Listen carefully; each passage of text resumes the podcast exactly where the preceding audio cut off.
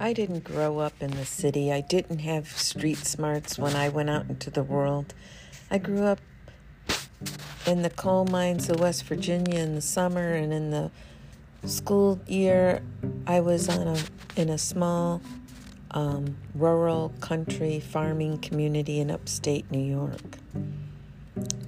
So I had to learn how to negotiate and communicate with others and fight my way through the big world of a city life.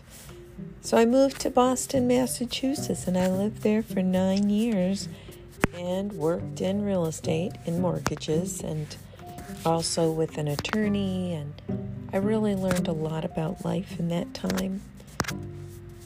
So I've, I'm an East Coast girl. I've worked and sold real estate in many states, and now I'm ready to share my experience and knowledge with others, which is my whole goal of setting up a seminar, one seminar a year, maybe three at the most, to help others reach their dreams of investing.